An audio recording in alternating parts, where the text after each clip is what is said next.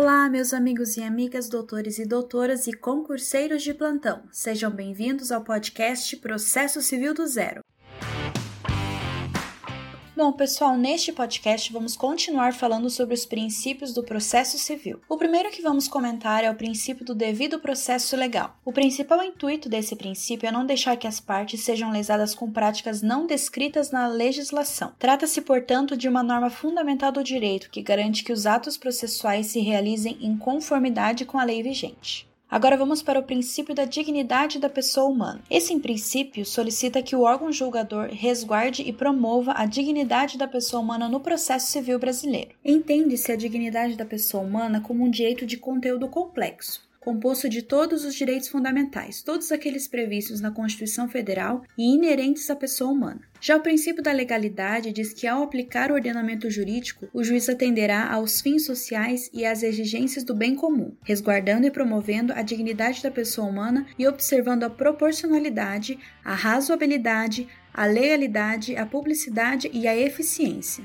Bom, dessa forma, esse princípio busca vedar a decisão difundida no meu direito pautado em lei. O princípio do contraditório e ampla defesa basicamente busca dirimir a decisão surpresa, e a ampla defesa pode-se dizer que é o aspecto substancial desse contraditório, a garantia de poder se defender em qualquer questionamento surgido durante o processo civil brasileiro. Bom, o princípio da publicidade assegura a disponibilidade de dados do processo, que é considerado uma ferramenta essencial já que o processo é público, salvo em defesa da intimidade e do interesse social. A lei só poderá restringir a publicidade dos atos processuais quando a defesa da intimidade ou interesse social o exigirem. Está descrito lá no artigo 5 da Constituição Federal. Princípio da duração razoável do processo. Pessoal, esse princípio busca um processo sem dilações indevidas. Bom, mas temos que prestar atenção porque não se deve tratar duração razoável como sinônimo de celeridade. Fred Didier diz o seguinte: não existe um princípio da celeridade. O processo não tem de ser rápido. Processo deve demonstrar um tempo necessário e adequado à solução do caso submetido ao órgão jurisdicional. Por isso, pessoal, é sempre bom notar que a duração razoável do processo busca evitar as dilações indevidas, mas não uma celeridade a qualquer custo. Já o princípio da igualdade prevê que o órgão jurisdicional deve prestar o mesmo tratamento a todas as partes do processo. Desta forma, as normativas devem ser aplicadas da mesma forma tanto para o réu quanto para o autor, considerando a imparcialidade do juiz,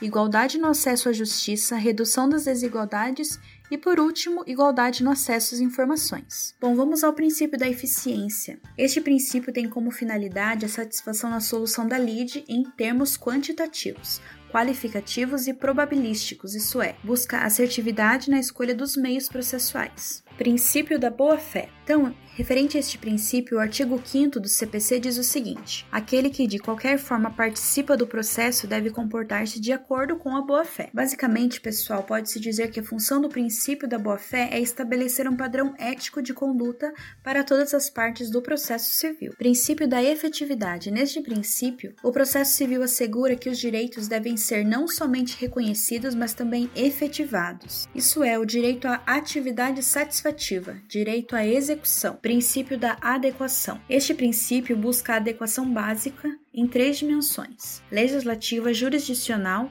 e negocial. De acordo com Marinoni, a compreensão desse direito depende da adequação da técnica processual a partir das necessidades do direito material. Se a efetividade requer a adequação e a adequação deve trazer efetividade. O certo é que os dois conceitos podem ser decompostos para melhor explicar a necessidade de adequação da técnica a diferentes situações de direito substancial. Princípio da cooperação. Neste princípio, todos os sujeitos do processo devem cooperar entre si para que se obtenha em tempo razoável decisão de Este princípio do processo civil define o modo como o processo deve ser estruturado, articulando os papéis processuais das partes e do órgão jurisdicional, com o intuito de cooperar, harmonizar e dialogar a lide. Princípio do respeito ao autorregramento da vontade no processo. Pessoal, esse princípio está relacionado à liberdade, isso é, relacionado com a autonomia privada no processo civil. Ele visa a concretização de um espaço processual possível em que o direito de se regular possa ser usufruído pelas partes sem restrições injustificadas